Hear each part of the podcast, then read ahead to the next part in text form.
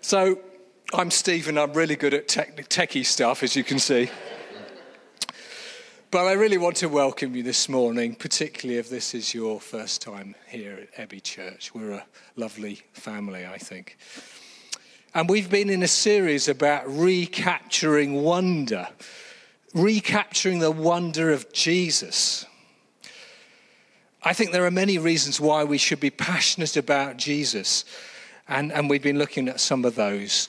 But um, for me, one of the reasons why I love Jesus is that I think there is no better way to do life. In contrast, our world is moving away from the story of Jesus and living different kind of stories. And by story, I don't mean um, Peppa Pig or the Wombles. I mean how to, uh, by stories, I mean how do we make sense of life? How do we do life? Uh, what our worldview is. Um, and um, four years ago, I, I gave a very brief talk at my parents' 60th wedding anniversary. It was a lovely occasion for family and friends. And I commented about how my parents' Christian values of forgiveness and committed love to others had helped keep them together and the family together. And the result was this huge, happy family gathering um, with four children and their spouses, uh, 16 grandchildren, 15 great, great grandchildren, and counting. And, and of course, nothing, we're not all perfect in my family, absolutely not. But it was a great occasion. And it occurred to me that such 60th wedding anniversaries will be a rarity in my generation and even more so in the following generation.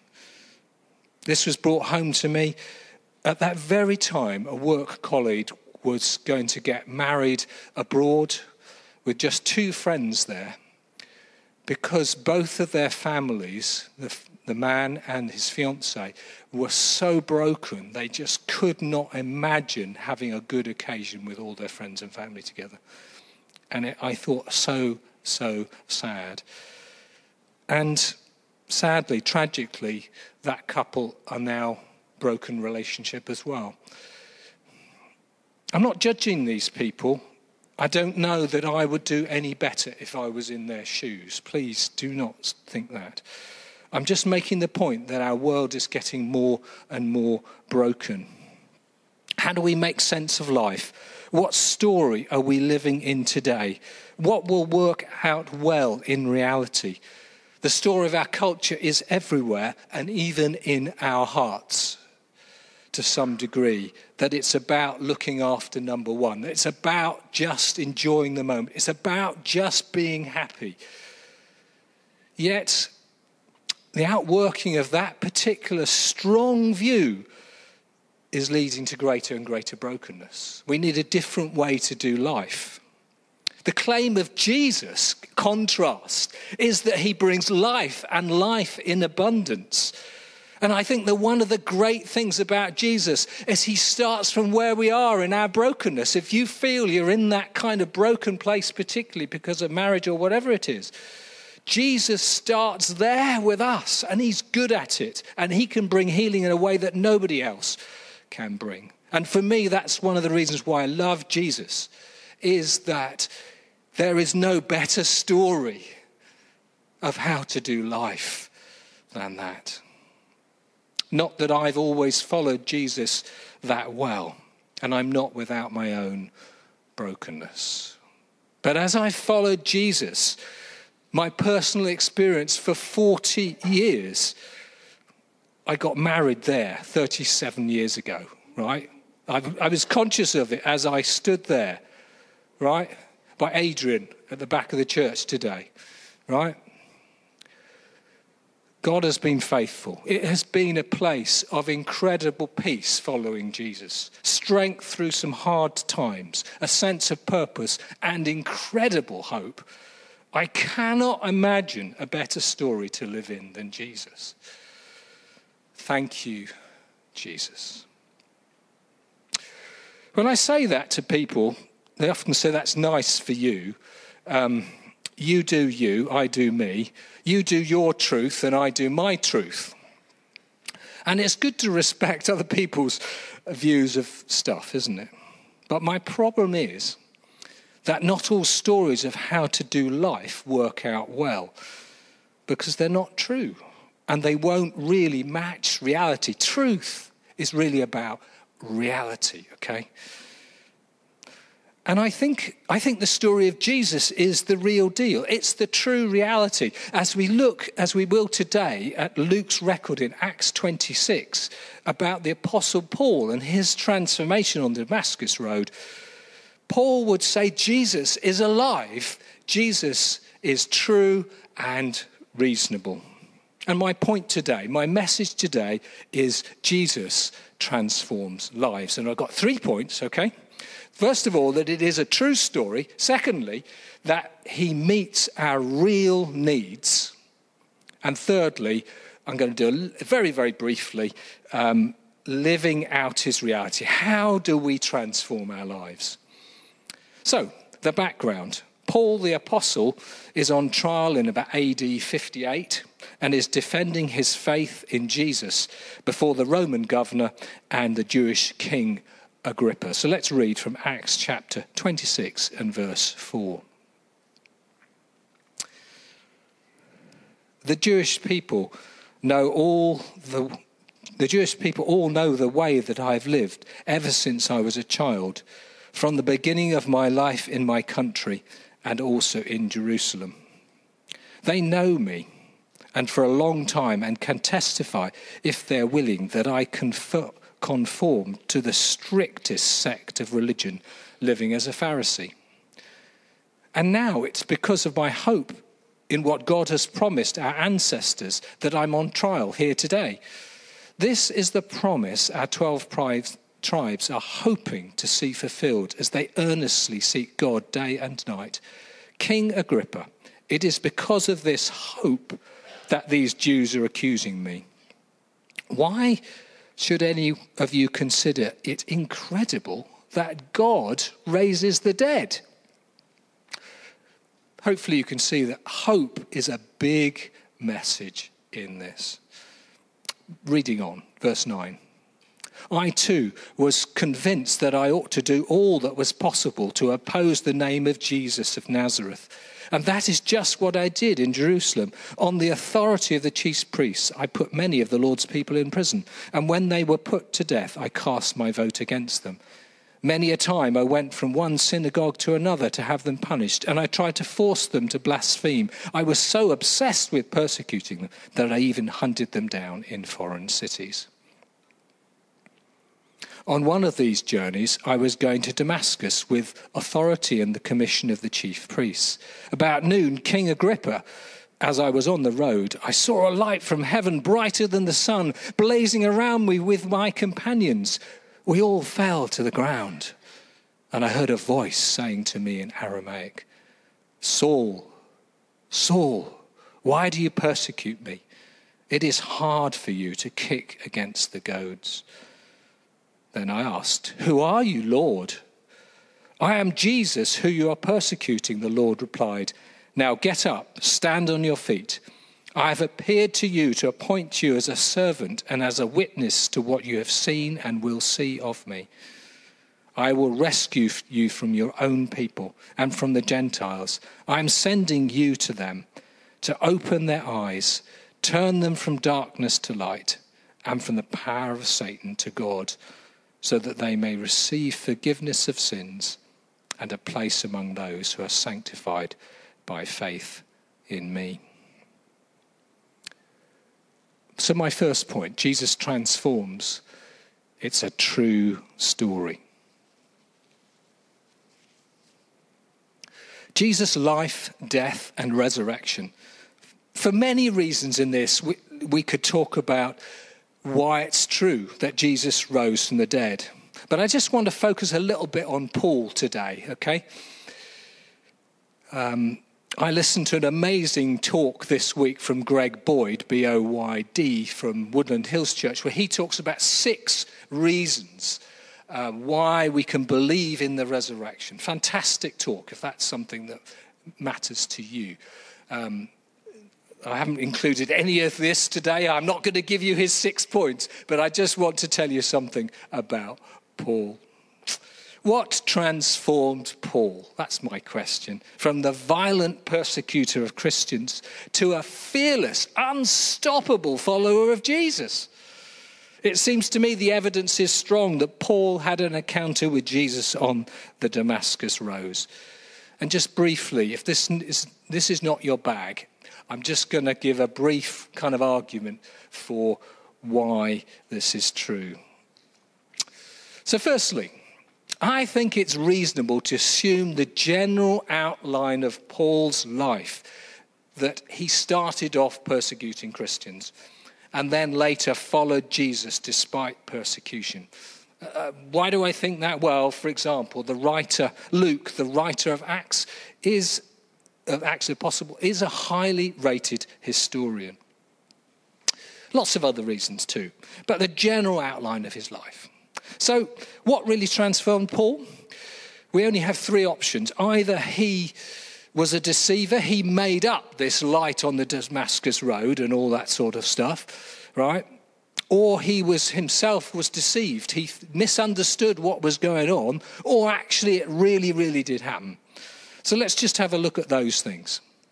Paul was a deceiver making up his conversion. Well, kind of what did he gain from that?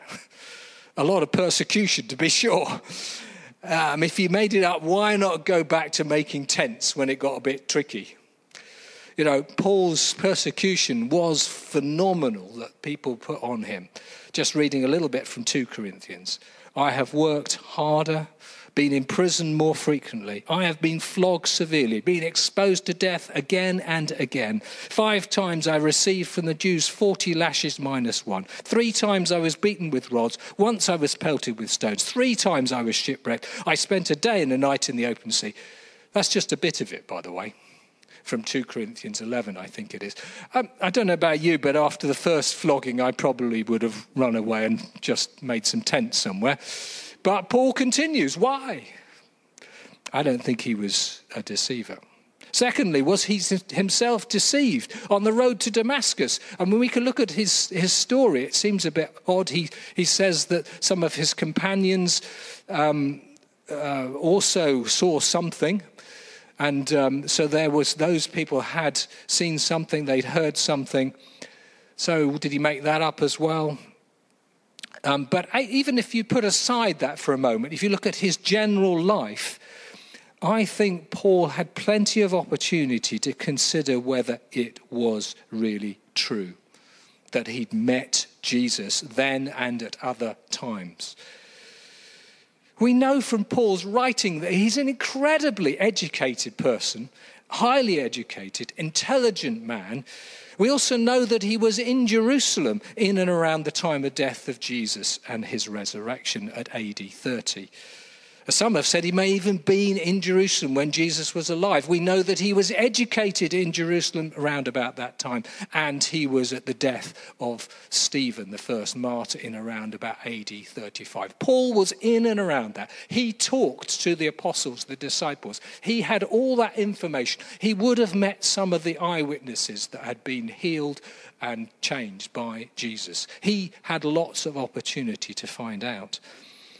And of course, you know, in a dark moment in one of his prisons, he would have had plenty of opportunity to think, well, was it really true? And yet we hear him here in AD 58 as we continue as he talks to Festus, the governor. Reading, continuing our reading, he says this. At this point, Festus interrupted Paul's defense. You're out of your mind, Paul, he shouted. Your great learning is driving you insane. I'm not insane, most excellent Festus, Paul replied. What I'm saying is true and reasonable. The king is familiar with these things, and I can speak freely to him. I am convinced that none of this has escaped his notice because it was not done in a corner. For Paul, the resurrection of Jesus was true and reasonable. And wasn't done in a corner. He actually appeals to King Agrippa and the governor to say, You knew something about this. This isn't fabricated. Was Paul the deceiver? I think that's absolutely no. Was Paul deceived? I don't think it's very likely.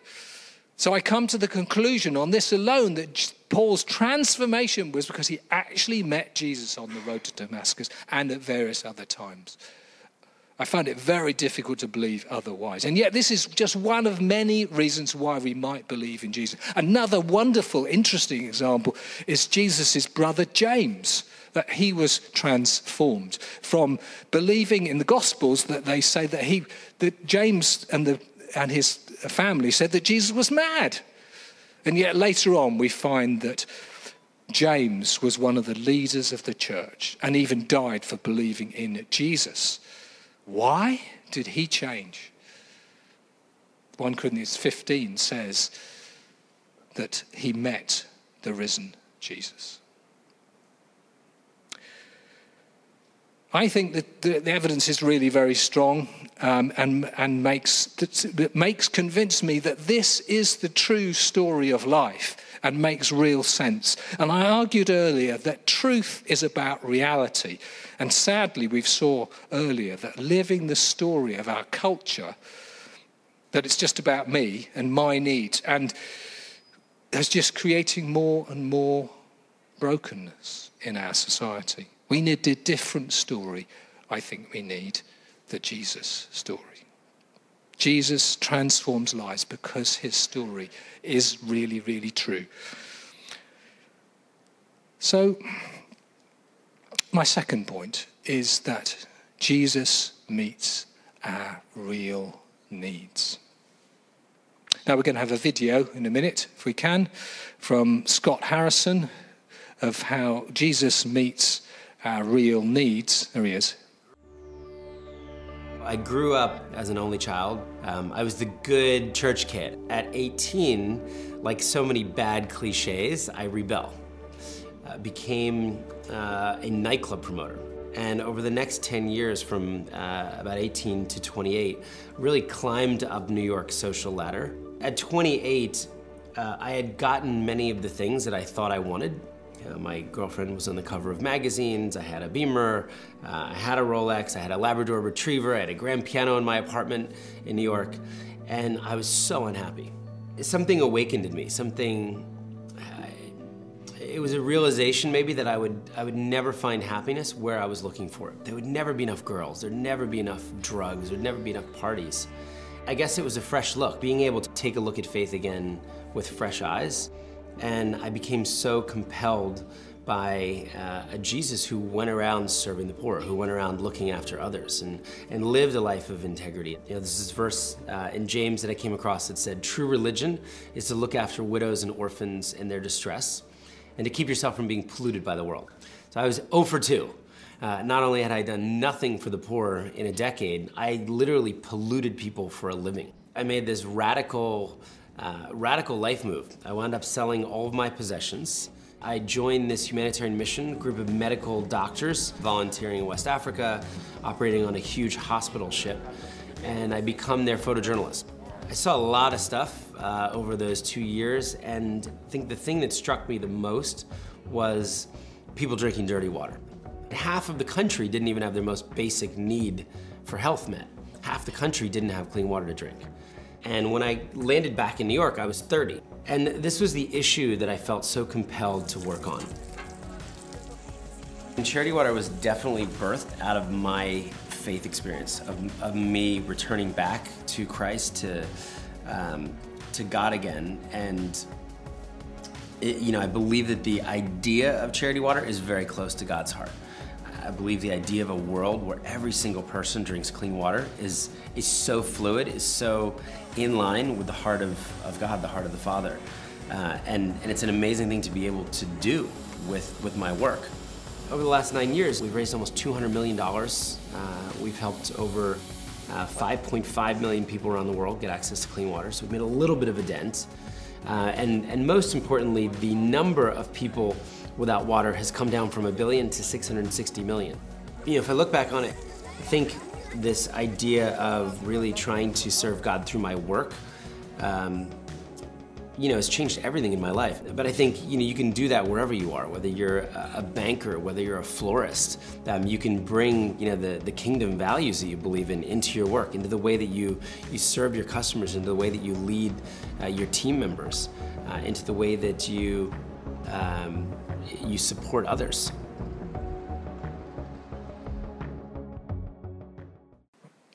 Kind of modern day Muller, isn't he, in many ways? Of course, that video probably was 2017 or something, and I think they're still very much involved in that. So, what is the story that transforms us? You know, we're thinking about Jesus transforms us. His story is true. Um, I'm going to argue, I'm trying to argue that he meets our deepest real needs, um, and um, so what is that story that transforms us? Well, when Jesus speaks to Paul on the road to Damascus, he gives a very little synopsis, which I'm not entirely going to unpack, but um, it's this. He says, I'm sending you to them, that's to the Gentiles, to open their eyes, to turn them from darkness into light, from the power of Satan to God, so that they may receive forgiveness of sins and a place among those who are sanctified by faith in me. Forgiveness of sins and that sense, that new place, that new belonging with God. Right, he meets our real needs. Three things really, really quickly. Um, we need love, yeah? We need purpose. We need hope. So, love, forgiveness of sins, is a kind of shorthand in the Bible for a restored relationship with God. It's not just dealing with sin, but actually bringing us into something that is life giving and transforming. God loves us to bits and wants us to be with Him.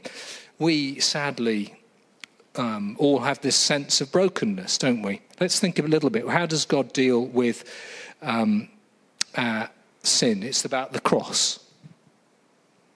Jesus died upon the cross. It's a symbol that he says, I have forgiven you in history, that we might truly know.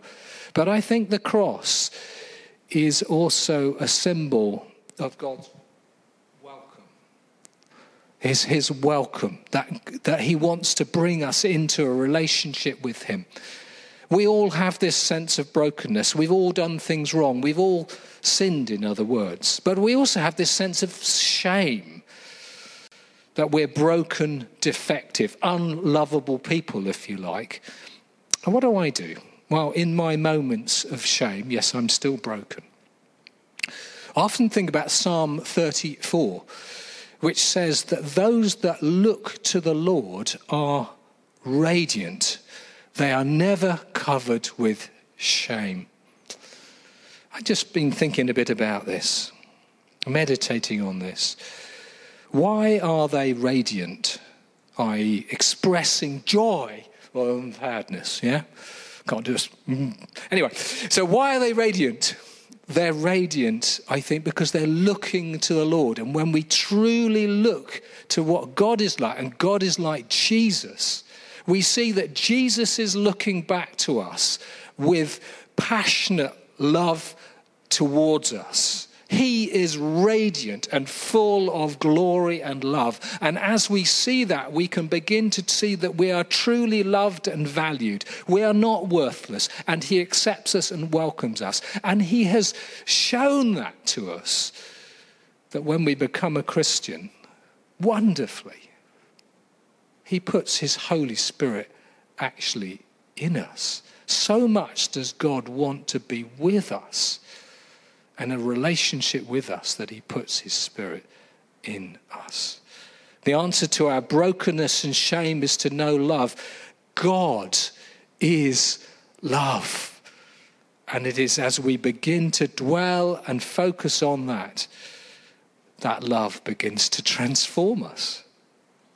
Our very own Steve Tucker, who's here to this morning with his Aston Villa shirt, very proudly, has experienced God's love. So I want to just show a little bit of his, little bit of his story too. I ended up as a sort of drifter in life. Um, I've had several jobs. Um, I joined the army, and um, I ended up. Um, I, I, got married and divorced. I lost everything. I lost um, my uh, my job, my house, my car, and um, pretty much my soul really. And ended up um, as a drug addict living on the street. And strangely enough, this is when I found Jesus.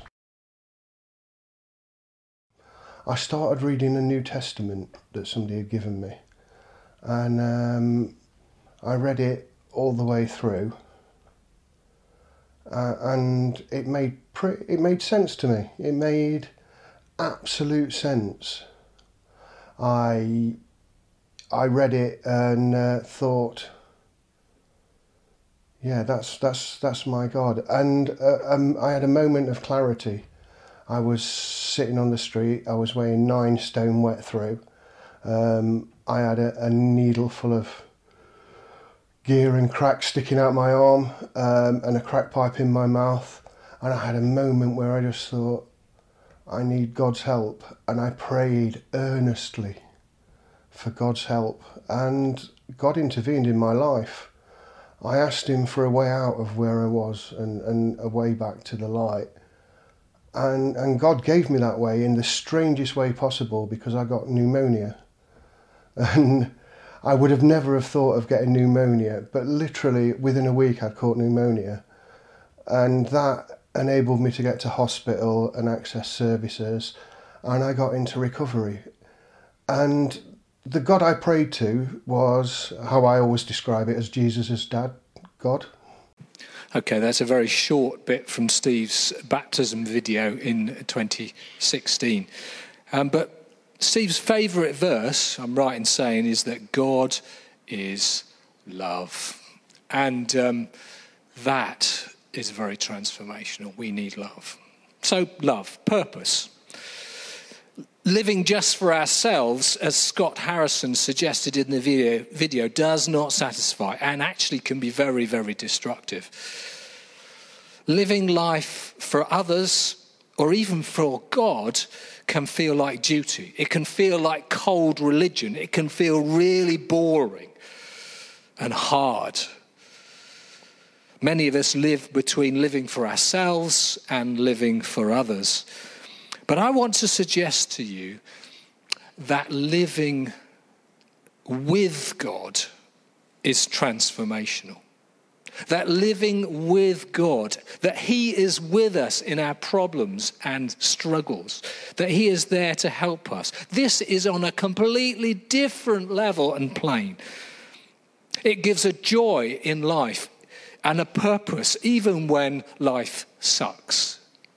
There is a purpose to life. And what we're actually doing for God has real, not real value, not just for this life, but the life to come. I think there's a purpose in God that is way beyond anything else. How do we do life? How do we love life? It's not about just doing things for God, but doing things with God. That is transformational. So, love, purpose, hope. Human beings, we are people who need hope to exist. We need, actually, hope keeps us going, doesn't it? We hope for happier days. We hope to get well. We hope to find love. Derek talked a lot about this last week. Um, yet these are all wishes, not certainties. The Christian hope is a certainty. The Christian hope is a far better hope than anything else because it's based on the truth and reality of Jesus. We have hope in life. As I'm looking after an aged father, as I've done quite a bit this week, I can have hope because I know that he has faith in Jesus. It's not wishful thinking but an expectation of coming good based on the promises and character of God. Jesus transforms lives because of his true story and because he needs, meets our real needs of love, purpose, and hope. My third point, very briefly um, how are we transformed? We need to live in Jesus' reality. In some ways, that's the hard bit. um, and this is a big subject. You know, a year ago, we did a series on how do we become like Jesus. And I could talk for a very long time about it, but I won't. Sadly, of course, the church has and is doing bad things in Jesus' name. Not living it. Part of the problem is it's we how we have beliefs in our head, but they're not transforming our hearts and our lives. And sometimes we've actually got a misconception of Jesus that we're not really following. I'm sure some of you are thinking, well, I'm a Christian. Am I tra- changed? Am I transformed? Sometimes we feel frustrated.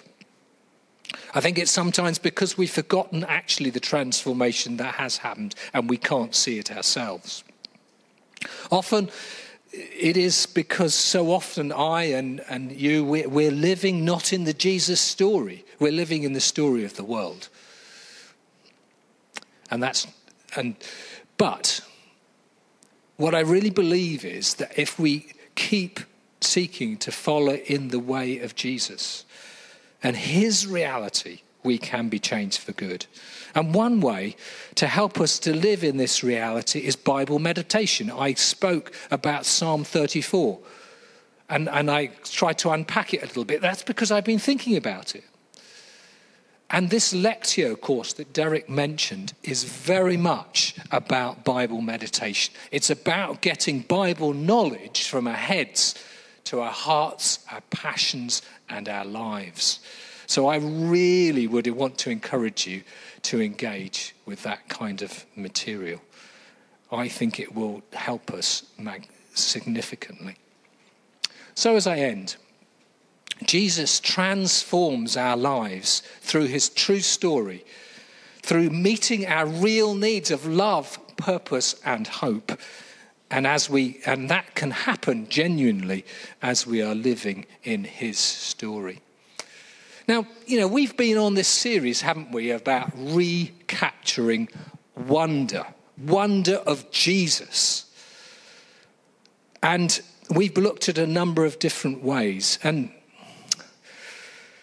I, I don't want to make, I'm not making a party political statement. I'm not making a political about all politicians, but it seems that we, I want to just contrast briefly some of our politicians and influence today with Jesus.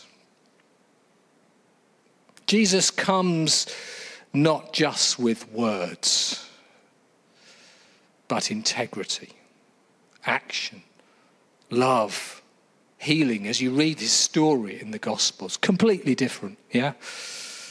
Jesus doesn't just come with words of sympathy Jesus comes with an incredible sense of uh, empathy to those that are suffering because Jesus suffered on a cross, because he knows something of our, our pain and struggles. Jesus can come alongside us and truly touch our lives in a way that nobody else can do. Jesus doesn't just come with words about how to do life, Jesus came to transform the very fabric of our hearts and minds and lives, to transform Scott Harrison, to transform Steve Tucker, to transform Steve Allan. Jesus doesn't just come with nice words, that's your truth, you do your truth, I do my truth. Jesus comes with the true reality of the way things really, really are. And Jesus doesn't just come with words that say, oh, I think things might get better. Jesus comes with his victory of the resurrection, that one day he's coming and he's going to put the world to right. Jesus, Jesus. There's nobody like Jesus. So we're just going to pray a moment and then we'll respond in worship.